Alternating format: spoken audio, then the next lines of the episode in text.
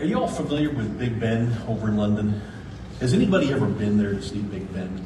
A few of you have. I understand it's a, a phenomenal clock uh, there in London. Big Ben is this fifteen-ton bell, and it's in a five-ton clock on the Tower of London there that's attached to the, the House of Parliament. It was built in eighteen fifty-nine, and, and it's famous for its accuracy. However, a few years back, scientists discovered that Big Ben was not quite as accurate as they thought. It was missing about two seconds a week. And so they got together to figure out what they could do to, to fix that. And, and so they were looking at how do they measure the timing, whether it's on or off or not. And that's what they were, they were concerned about. So they figured it's off by, this was their terminology, God's celestial timing. God's celestial timing. I mean, that's exactly really what it is. You see, because they measure time by the sun, the moon, the stars, and the planets in their, their rotations and their orbits within our universe. And they're in an exact precision with one another. And so we create time based upon them. They never change, and they're always perfect in their timing. But Big Ben wasn't. Big Ben was off just a little bit. And so they decided, how are we going to fix this? How were they able to adjust the clock to do that? Because it was losing two seconds a week. So what they figured was they would take two pennies, or a, a penny, and they would add those to the pendulum, which would increase the weight of the pendulum, causing it to increase its speed just a little bit more. Matter of fact, each penny that they added increased the speed zero point four seconds a day. So you add a, enough pennies on there to catch up with the time. And so now it is in perfect harmony with God's celestial clock. All right? And uniqueness of how they do these things. I think when we begin to measure ourselves by God's standards, I'm convinced I don't hit the mark. I don't know about you, but I know that I'm, I'm way off, all right? And, and just like Big Ben, there are adjustments that need to be made. Maybe it's just a couple pennies in my pocket. I don't know. But there are adjustments that need to be made in my life and in my character to measure up to the exact precision of how God wants me to live. Paul continues on in his letter in Romans chapter thirteen, beginning in verse eleven through fourteen is what we're going to look at today.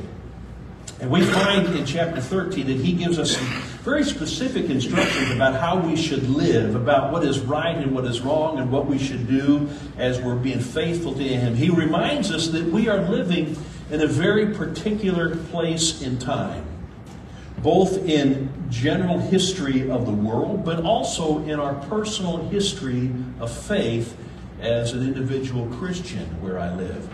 And he points out that it is very important that we understand the time in which we live. Thank you, Carrie, for that passage. You, you tied right into my message, man. All right? We have to know the time in which we live. He also reminds us that in these various stages, uh, maybe compared to the terminology he's going to use, nighttime and daytime, light and dark. All right? So we talk about these things. And in the Bible, darkness often refers to... Uh, It's symbolic for things that are evil, things that are wicked, things that are done in the darkness, under the cover of darkness, so that people don't see what's going on. All right? And it represents the bad things. However, light represents the goodness and the truth and the wonderful things that are out there. As we begin to take a moment, I want us to, to pause for a second before we really get into the text, and I want to give you a quick run through of the history of our world, all right? You, you got a week or two? No, we won't do that. We, we just go briefly through some things, kind of break down this movement uh, in the history of our world from darkness to light to where we are today, all right? So the world and the history of our world, both physical and personal in our own lives, is described by three key decisions of God. The first one is that God decided he was going to create the cosmos. He was going to create the universe and everything that there is within it. The second decision God made, that he was going to make people. He was going to make people with a free will to make decisions in this world. The third decision he made was to redeem this world and the universe because of the free will people who chose to do things against him and sin. And so those are the three basic steps that take place.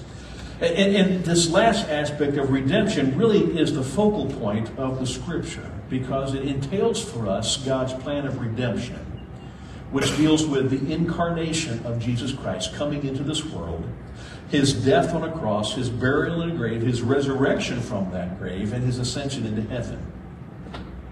So let's look a little bit at stage one of God's plan. We discover that he created the universe. He created everything that is. Genesis lays that out for us. And, and out of the darkness, Genesis tells us, he created light. So we begin with darkness, nothingness, and now we have light. And the world began as God intended it, and he purposed it. And Adam and Eve, they were created the first in the human race with this wonderful relationship with God. And, and, and it was a, a perfect unity of a family-like experience that they had with God in this intimacy. And, and using this aspect of biblical darkness and light, this was definitely a period of light. Matter of fact, God would even come from heaven and walk with Adam and Eve in the Garden of Eden of paradise. Now that's, man, I, I would love to stroll through a garden with God and have conversation with you. This was a, definitely a place of light. But enters stage two in God's plan. We find that the universe has fallen from its perfect position. It is now a disgrace because of sin, and the relationship that God once had with Adam and Eve and this world is now cursed because of sin. And so from Genesis chapter three onward, we see and we discover that sin has crept in and it is disrupting things until God's redemptive plan was put in place. And it began at that point when Jesus came into this world through his incarnation and through everything that he did.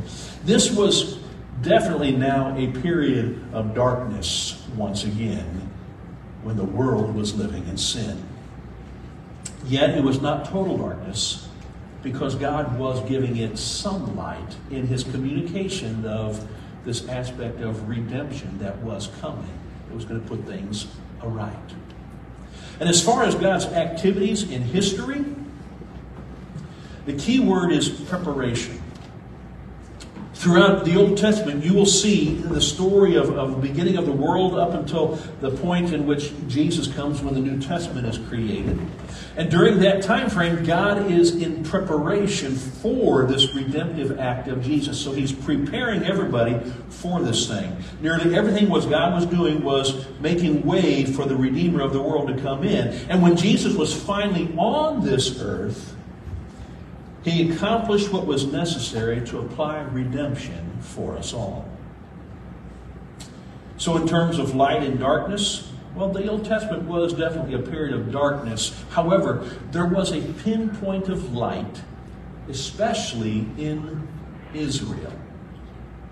He had selected a specific family group in which he would bring forth his plan. Now, Romans has told us all about that. And it would be coming through them to this point of eventually Jesus would come. All right? So it was dark with a little bit of light, making people aware that on the horizon, brilliant light was about to appear.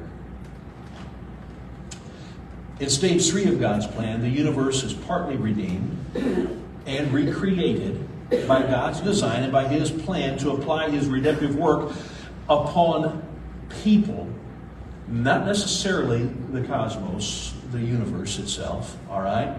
This is a period that we are currently living in right now. We're living in a period where God is applying his redemptive work to us, giving us more light, but yet not everything is perfect yet. So in terms of darkness and light, the universe still is mostly in darkness. But light has been turned on in the church. Jesus himself makes this statement in John chapter eight, verse twelve. He says, I am the light of the world.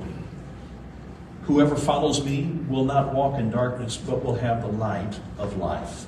And yet the universe is being redeemed only partly. That's because of the redemptive work of Jesus is only being applied in, in lessons in two stages. The first one is on us, and the second stage will eventually be on the rest of the physical aspect of our world. Now, this first stage of his redemptive work started on the day of Pentecost, when he sent his Spirit into this world. For those of us who would accept Christ, this would begin the beginning of this redemption in our lives. And we experience this redemption of our hearts, of our soul or inner being, not necessarily the physical aspect of who I am, through three things. First off, the sacrifice that he made, that Carrie just talked about, brings us forgiveness of our sins and justification. The second thing is this. There is, a, there is a regeneration that takes place in us through the work of his Spirit, whom he puts within us. And so the Spirit then is making us new, not just forgiving us of our sins, but creating within us something that is different. And the third step is going to be this ongoing holy living in our life, because the Spirit is giving us works to do to live out our, our salvation. Now, the redemptive work of Christ has not yet been applied to the physical world. This world still has thorns and thistles. There is still death. There is still pain and injury and anger and hatred and all those other things that go with it. That change is going to take place in his final stage, which we'll kind of briefly talk about. However, God's main work in the world during this third stage is focused on the spiritual life of those who put their faith in Jesus. Now that brings us to stage four of God's plan, when the universe will finally be completely redeemed. And in that final stage will occur at the second coming of Jesus. We know he's already come once, and he's promised us he's going to come again. And when he comes again, all things are going to be made new once more. And that is going to be this final stage. So when his first thing that he will transpire will be the transformation of those who are Christians, who put their faith in him. They will be transformed from this physical body that still is attached somehow to the sin of this world. It's going to be transformed into something new that no longer has sinful tendencies or desires. That's the one, first thing. And then secondly, you know, he's going to take everything within this world, and it will be then transformed into a new heaven and a new earth. All of this will be taking place at this final coming of Jesus. Second Peter chapter three, verses ten through thirteen, Peter kind of describes what happens at that point. He tells us that the day of the Lord will come like a thief. And then the heavens will pass away with a roar, and the heavenly bodies, the stars, the moon, the planets, they'll all be burned up and dissolved, and the earth and the works that are done on it will be exposed. Since all these things are thus to be dissolved, he asks this question. If the world is going to be destroyed by God at some point, he says, what sort of people ought to you be to, to, to be in lives of holiness and, and godliness, waiting for and hastening the coming of the day of God, because of, of which the heavens will be set on fire and dissolved, and the heavenly bodies will melt as they burn. But according to his promise, we are waiting for a new heavens and a new earth in which righteousness dwells. So God's final process for this world is that he's going to destroy all this, and he's going to re recreate something new in which there will be no aspect of sin or a fallen nature. We ourselves will get physically, these bodies will be transformed into something new that's different and glorious and righteous and holy. And this world itself will be destroyed because of all the wicked curse that's been placed upon us by our sin, and it will be created new. And then will come this stage of cosmic perfection, and within it, there will be no more darkness. And the only thing that will be will be the pure, unadulterated light of God's presence. Darkness totally done away with. So, I've said a lot to get us to the point where we're going to dig into Romans chapter thirteen, verse eleven through fourteen. All right, so let's begin with the life and the times of Christians, because that's who Paul is talking to. That's us. So he tells us this, and we need to understand that we are attempting to put ourselves in a position where we can know or understand the times in which we live. So Romans thirteen eleven says, "Besides this, you know the time, that the hour has come for you to wake from sleep. For salvation is nearer to us now than when we first believed." Now, here we need to switch our discussion from the stages of this cosmic plan of God. Now we need to get to a more personal level with what does he want from me? How does he want me to respond in the midst of all this that's going on in this world and, and in my life? And how is the Christian then supposed to walk or live in this world? I think there are five things that we need to look at as well. The first stage is this, original grace. We've already talked about this a little bit. There's been a common misunderstanding since the third century and a lot of churches that uh, every individual that is conceived enters this world with the sin of Adam. And as a result of that, not only is he a sinful person at his conception, but he is a condemned person and is going to hell just by being born of Adam's seed. I don't necessarily agree with that. We talked about that in Romans chapter five. We looked at this, instead of this aspect of original sin, we began to discuss what God has done through Jesus in original grace. And as a result of the act of righteousness of Jesus upon the cross for us, that his life of pureness and holiness and righteousness, sinlessness, that was then sacrificed for you and for me, his grace applies to us, and no longer are we condemned to hell by Adam's sin, but that has been removed from us. We, however, are condemned by our own sins. What you do, what I do against God and his commands, against what is right and holy, now I'm going to pay the penalty for my sin. Okay, so we, we dig into this a little bit here. Now, stage two, then, is what we would call the age of accountability. That happens with different times for everybody, depending on their circumstances, when they were born and how they were raised, and, and the aspect of the knowledge in which they've gained in their life. So how do we define this age of accountability? The idea, of course, is that it's a time when a child becomes consciously aware of what is right and what is wrong, when they know that this is good and this is bad. All right? So when they become, have enough knowledge about what sin is, they are now held accountable to God for their sin. And it's at this stage in which the child intentionally begins to participate in things of the darkness rather than things of the light. They make the choice to go against God. Romans chapter thirteen speaks about this. But here's a crucial point. It has nothing to do with how much a child loves Jesus or knows about Jesus. All children reach this age of accountability if they live long enough, even if they live in a pagan society that doesn't even talk about Jesus. Because they will even go against their own standards of right and wrong. And Romans has told us that. And we are without excuse. We know what is right by nature, because, again, we'll go back to Adam and Eve, we are not only created in the image of God because that's how they were created, but you see there in Genesis that we are also created in the image of Adam. And at that point, he contained the knowledge of good and evil.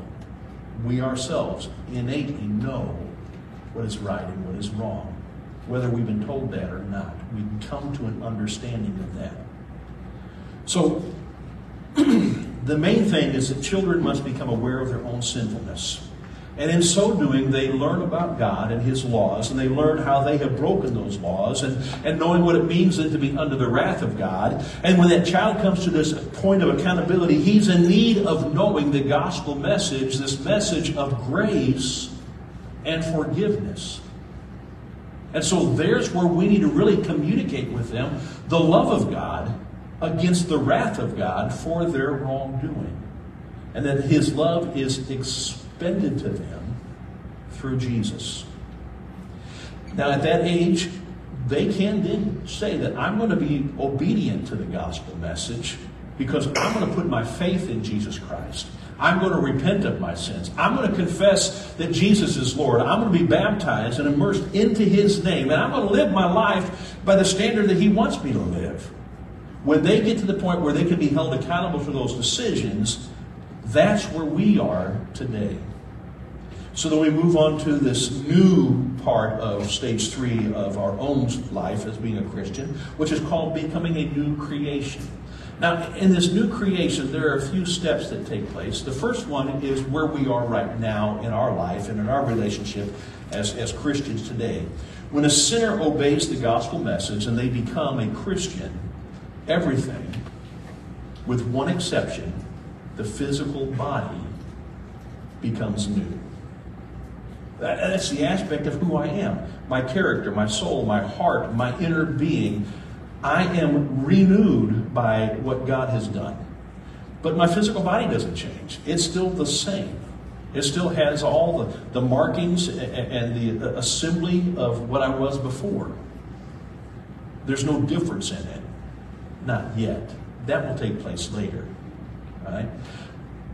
But in this aspect, we leave the darkness of the sinful world, and we start to walk in the light as Jesus is the light.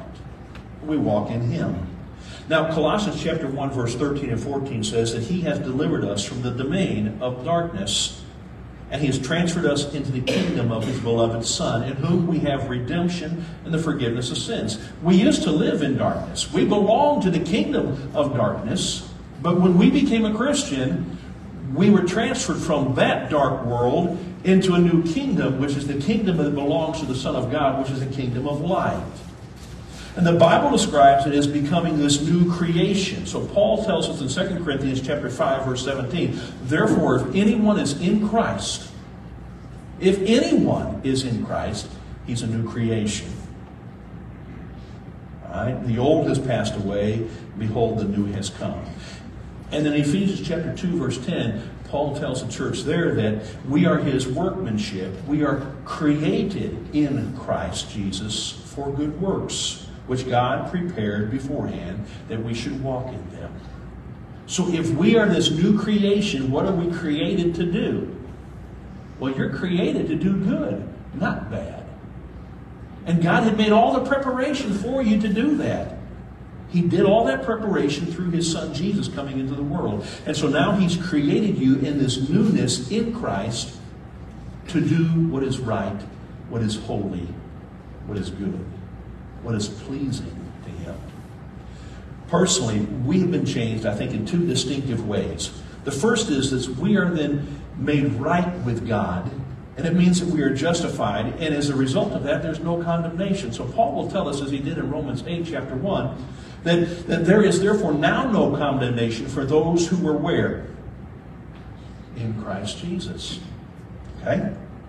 So we're undergoing this purification process by the Holy Spirit whom He has put in us and is daily making us more and more like Christ. No longer do I live the way I did in the darkness of this world. I've left that kingdom, and now I'm in a different kingdom which belongs to the Son of God. And I am being transformed and renewed in my inner being to be made like Christ. And I am empowered Him. And it means that our spirits have been regenerated. I am no longer the same. All right? I am born again by the Holy Spirit when I was baptized into Christ. And that Spirit now empowers me to be able to do the things that are right and holy.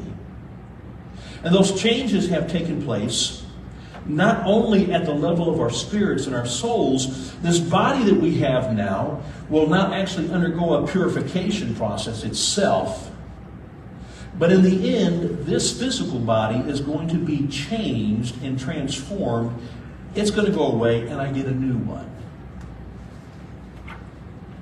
Which leads me to this second step of this new creation.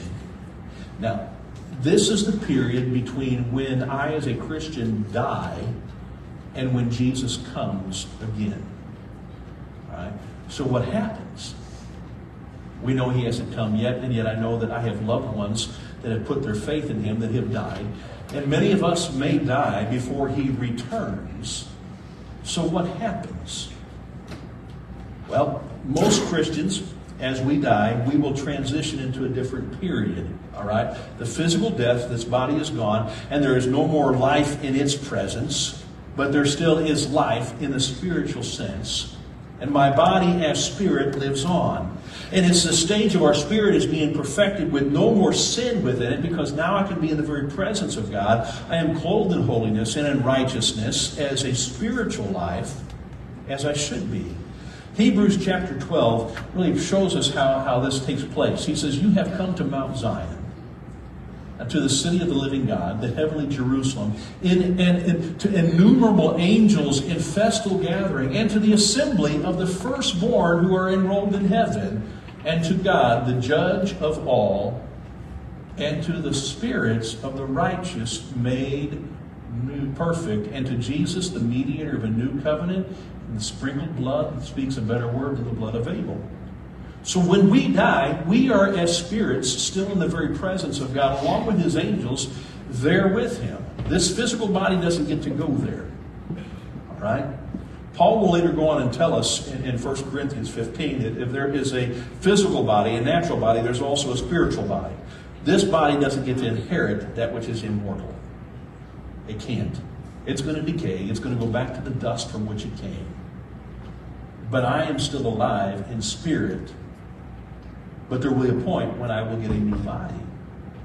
All right? So, at this time, we just simply exist in spirit until the final moment of redemption when Jesus returns. Which then gets me to this final stage. Eternity in heaven. Really, this could be considered step three of the process of, of this new creation. But there will be no further qualitative changes to us after this. This will be our final state of life. The second coming includes not only the visible appearance of Jesus in the clouds of heaven, just as he ascended before his disciples' eyes. He will come back, all right? But with him, there will be a host of angels. And, he says, the spirits of those who have died before. So I know, as you were talking about, Gene, he'll probably be leading the charge. You know, there will be those that we have loved that we will have the opportunity to see them coming on the clouds of heaven with the angels and with Christ leading the way, and they will be right there in spirit. So we know that this is going to take place. And there's, there's this, this aspect then at that time, we will be joining all of the spirits of the dead with their new bodies designed for eternal destiny. Because as they come, this transformation now, as they will receive a new body, and those who are still alive at that point, we will not have to die first, but we will be transformed as well. With the ability then to be in an eternal body, one that will not decay, that will not waste away, that will not feel the pains of broken bones or cuts and bruises, but a holy body. But there will be two major events that transpire on that day as well. The first is what we call Judgment Day, when every person who has lived on this earth will stand before the divine judge of heaven to give an account to who they are and what they've done. The second is the renovation then of the physical universe by a holy fire, that this world, that this solar system, that everything that God has created is going to be burned up with a blazing fire of heaven.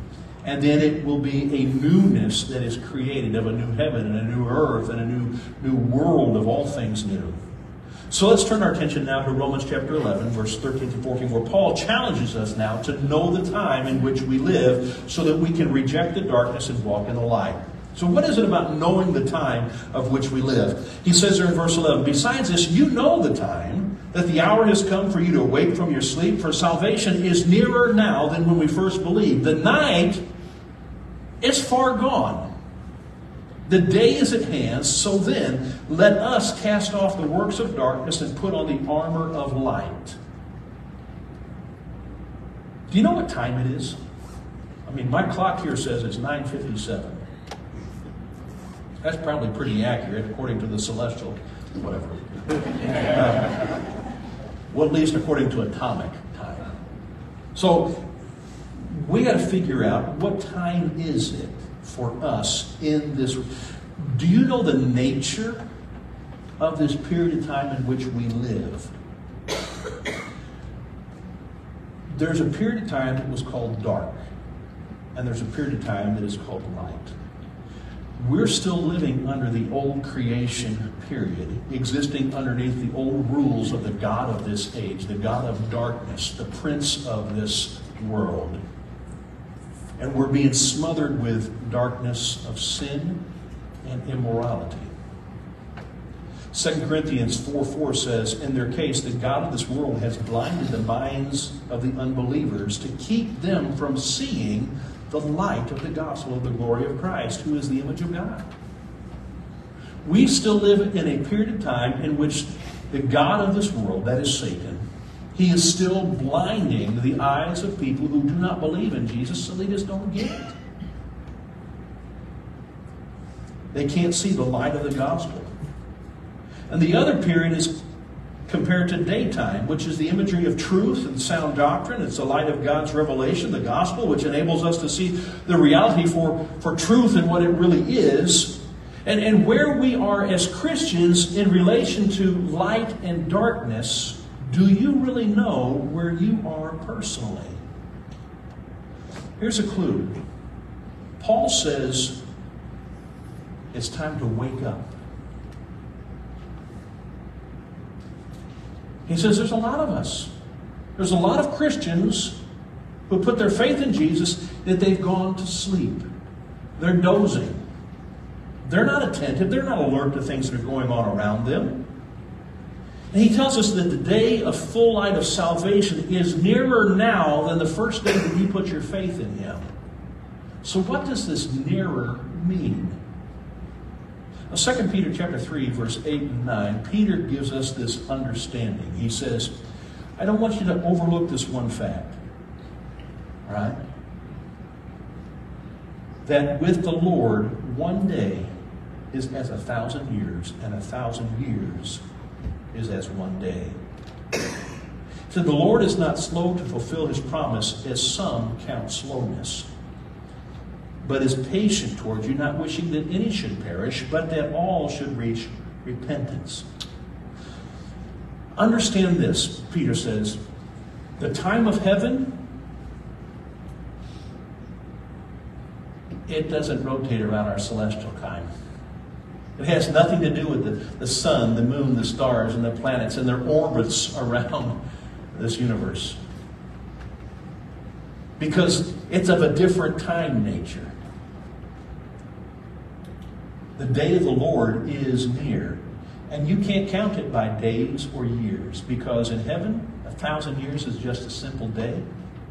And yet also a day in heaven is a thousand years here on earth. You don't know the time of his return, but it is soon. And Peter's already told us it's going to come like a thief in the night, when you don't even realize it's going to happen. It'll happen. So we need to be awake, and we need to be alert, and we need to be prepared. The time of heaven is now. And unfortunately, some Christians are still dozing, and they aren't even trying very hard to fight sin and to live in righteousness. Matter of fact, they still enjoy the cover of dark and participate in the sins of this flesh. They try to please their physical desires rather than pleasing God. You see, in the Bible, when he uses the terminology sleep, often it will refer to complacency or, or apathetic indifference or, or, or, or lukewarmness. You're just kind of there. And we need to wake from our apathetic indifference and begin to live the kind of life that belongs in the daylight and not in the night. You see, we're supposed to walk in the light of Christ, and we're supposed to radiate the light, the life of Christ, the light of Christ. So are you doing it? Are you walking in the light? Which brings me to the third thing. We need to walk in a manner that's consistent with the light of Christ. So Romans thirteen, twelve and thirteen says that the night is far gone. If you become a Christian, that night's over. It's far gone. You've buried that darkness. You now live in the light. He says, so let us cast off the works of darkness and put on the armor of light. Let us walk properly as in the daytime, not in orgies and drunkenness, not in sexual immorality and sensuality, not in quarreling and jealousy. So how do we do this? How do we walk in the light and not in the dark? How do we live like we're in the day of Christ? And, and, and do all these things. Well, he says you got to change your clothes. You got to cast off, you got to throw off, you got to get rid of the clothes of the darkness, and you got to put on that which is of the armor of light. So we change our clothes. That's what he says. Let us cast off the works of darkness, put on the armor of light. What we're clothed in identifies who we are and the manner in which we are living. Our lifestyle, our words, our actions, our deeds, our relations with people. That lets people know whether or not we are truly of Christ or we're still in this world. So we're supposed to cast off the works of darkness. You know, even Star Wars gets it that there's a dark side, right? You got to get rid of that dark side. You got to take off that clothing. You got to put on something that is new. You know, we've been told that clothes make the man, right? Here's the truth of that. What are you clothed in? So we're to put off the darkness and we're to put on the armor of life. And those characteristics of godliness and goodness is usually seen in the light of day. I want you to also note that there is a military connotation in this kind of clothing. It is the armor of light. We're in a battle against the kingdom of darkness. All right? And you've got to be armed for that battle. Ephesians chapter six has a beautiful dis discussion there on putting on this specific armor to fight this kind of battle. And as Christians, we have passed from death to life, from dark to light, but acting like and living like that we are in the light is not automatic. You have to work at it each and every day. You've got to make the choice to walk in the light as he is in the light. It just doesn't happen naturally, because the natural body loves darkness. Paul then says that let's walk properly. In other words, let's behave. All right, let's let's. Uh, we, we've got to get rid of those character flaws and actions that perpetuate the deeds of darkness. And he begins to list quite a few of these deeds of darkness. And he said, he says, you've got to look at the orgies. I mean, this wild, uninhibited living and partying and carousing around with others. What this makes me think about are college frat parties. All right? Where anything goes. He ties it right along with drunkenness, which goes hand in hand with orgies, because to begin with, most people need, they need a little bit of inebriation to get them to do things that they normally would not do out in the public, right? So if you're drunk, it's easier to do the stupidity of life than if you're in your right mind. But eventually, your right mind has become so callous that everything evil seems normal. He says we need to put aside sexual immorality. I mean, here actually that word wording is, is in a plural form. indicating that there is promiscuity in the sense of any time, anywhere, any kind, any way, anyone, guilt-free sex. He ties it along with this next word, sensuality. Well, sensuality sounds good. Perfect. Some commentators have said that this is the ugliest word in the Bible. Because when you look at this, what it is making reference to is lewdness, licentiousness, lasciviousness, filthy, debauchery lifestyle. How can you say it any worse than it's only caring about your physical pleasures than anything else? And you're always thinking about, how do I satisfy this body's physical needs of illicit sex? He throws in two other words, quarreling and jealousy. Now these go hand in hand as well. I mean, they talk about division and strife and, and, and this always bickering and arguing back and forth. But it, it stems because of the jealousy where you want things your way and you want to get what they have. And so you are driven then by that envy and jealousy to do whatever it takes to get it. I mean, these are just examples of the many deeds that are done in, in the darkness. But Paul lays out just a few here. And he says we need to get rid of these things from our lifestyle. So in essence, what he's saying is you either need to, either need to live for Jesus or you need to live for yourself. You can't have it both ways. So he tells us there in verse fourteen, put on the Lord Jesus Christ. Make no provision for the flesh to gratify its desires. Putting on the Lord Jesus Christ equals putting on light.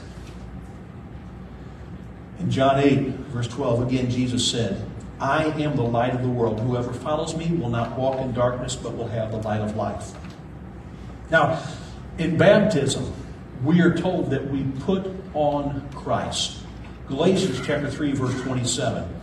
Paul says, for as many of you who were baptized into Christ have put on Christ. You have clothed yourself with Christ. You've taken off the clothing of the darkness of this world, and you have put on the clothing of Christ. And that takes place in your baptism. And when we are put on the clothing of Christ, of His righteousness, of His justification, of His glorification, when we are clothed in Him, if you have not been baptized, you have not been clothed in Christ. I don't know whose clothing you're wearing, but it's not His. So don't fool yourself and don't let others fool you either. You need to be baptized to put on the clothing of Christ. There's no way around it. Isaiah sixty-one says, I will greatly rejoice in the Lord. My soul shall exult in my God, for He has clothed me with the garments of salvation. He has covered me with the robe of righteousness, as a bridegroom decks himself like a priest with a beautiful headdress, and as a bride adorns herself with the jewels. Philippians chapter three, verse nine says, and to be found in Him, not having a righteousness of my own that comes from the law, but that which comes through faith in Christ, the righteousness from God that depends on faith. Paul is telling us we have to be clothed in Christ, and we have to imitate Him in this life in which we're living. Christian, you cannot walk around disguised as somebody of this dark world. You have to live and let the light of Christ shine through you. You are a lighthouse in the storm. And people are going to look to you to find their salvation in Him. You've got to be clothed in Christ. He's telling us we have to put on Christ. And how we live displays that. Verse fourteen says, you put on the Lord Jesus Christ, and then he says, and make no provision for the flesh to gratify its desires. Flesh is not sinful nature. Flesh is flesh. It is this physical, unredeemed body that is going to be eventually destroyed, either by my death and its decay, or when Jesus comes, He's going to say, away with that, here's a new one. Right? Our flesh is a remnant of the darkness from which we have been delivered. but it's still hanging on. And my flesh likes things of this world that I've got to tell it no. And I guarantee you, your flesh likes the things of this world. And as a Christian, you've got to tell it no. It doesn't win. The Spirit of God that lives within you is how you are to be controlled. Not by this flesh, but by Him. Desires, they may be called lusts of the flesh, especially if they have evil intent. We've got to push against these things, and we must take care not to leave any door open that's going to allow sin to creep in. Philip Pendleton, he, he wrote the, the Fourfold Gospel, which is a harmony of the, of the Gospels. He makes this statement. He said, "We must go on tiptoe and act with extreme caution so as not to awaken in us those slumbering dogs of lust, which, if aroused, will tear our spiritual life to pieces." Mm. Awake, O sleeper. It says, make no provision. Now, when I'm thinking about making no provision, that means I'm not making any plans. I'm not preparing for an opportunity to satisfy this flesh. So how does that play out? Well, when my wife's away, what can I do? Right? Hey, when the parents are gone for the weekend, kids, what can you get into, right? When the kids are gone, mom and dad, we get it when the boss is away. And we begin to make plans for when we see that there's an opportunity to sin that nobody's going to know about. This is what he's saying, make no provisions, don't make any plans to sin. But unfortunately, we live in this flesh that wants us to do those things. We've got to control it. I'm going to close with this. It's John chapter three, verse nineteen to twenty-one. Jesus makes this statement. He says, and this is the judgment. The light has come into the world, and people love the darkness rather than light, because their works are evil. For everyone who does wicked things hates the light and does not come to the light, lest his works should be exposed. But whoever does what is true comes to the light, so that it may be clearly seen that his works have been carried out in God. We need to walk in the light. We need to put to death the body of sin. You need to bury it. And you need to clothe yourself in Christ. I'm going to challenge you this. If you've not been baptized, if you've not repented of your sins, if you've not confessed Jesus as your Lord, if you don't believe in Him yet, man, you don't have much time. You really don't. And I can't give you a, a, a second, minute, hour. I just know it's it's near. And it is nearer now than it was just a moment ago. Mm-hmm. You need to make a decision for Christ. Quit putting it off.